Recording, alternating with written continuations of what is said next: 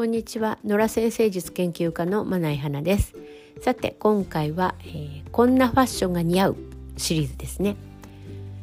でまあ、性格とかあの適色だけじゃなくてファッション似合うファッションなんかもその先生術であの判断できると。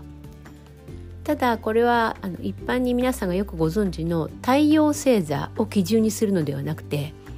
アセンダント星座を基準にするということですね。まあ、アセンダントっていうのはじゃあどうやって調べるのかっていうとこれはですね個人個人のホロスコープを作成し,、ね、してみないとわからないですね。ホロスコープを作成して、えー、るのはあの、まあ、ネットにホロスコープ作成のあのサイトがたくさんありますのでそこにご自身の出生年月日時間場所こういうものを入力してみると、まあ、すぐに作れますね。でそれを作った後あのアセンダントの星座が、まあ、確定するという形になりますね。あのご自身のアセンダントの星座ご存知でない方はあのぜひあの一度作成してみたらいいのではないかなと思いますね。で、えー、さてこのアセンダントの星座が、えー、今回は蟹座さんの場合ですね。太陽星座じゃないですよ。まあ、太陽星座もちょっとは関係あるんですけどまあ基本的にはファッションはあのアセンダントの星座で見るものなので今回はアセンダントの星座が蟹座さんこういう方に似合うファッションはどんなかなということですね。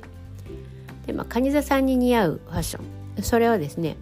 ソフトでリラックスしたスタイルですね。まあ、蟹座さんってこうちょっとねほっとする感じの方が多いんですね。こう親しみやすくてちょっと話しかけやすいっていうかそんな感じの方が多い。なのでそれがこう前面に出るようなスタイルがやっぱり似合うと。ちょっとこうゆったりめでこう柔らかい感じのニット、うん、あるいはその天然素材で落ち着けるような感じの服。誰からも好かれそうななんか万人受けしそうな感じのそういうスタイル。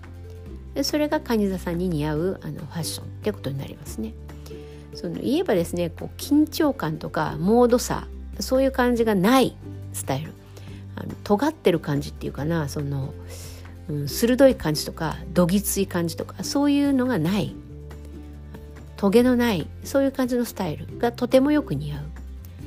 色味だとやっぱりこう赤とか黒とかそういう激しい色ではなくてあの穏やかな色合い、まあ、オフホワイトとか、うん、ベージュとかうんうんあんまりきつくないシルバーとかうんパールホワイトとか。そういう感じの色合いがとても得意これは男性も女性もそうですね。でそういう感じの服を着ると、まあ、蟹座さんのその優しさ親しみやすさっていうのが、まあ、前面に出ていいんじゃないかなと思いますね。今回はここまでです。蟹座さんいかがでしたでしょうか？また次回お聴きくださいね。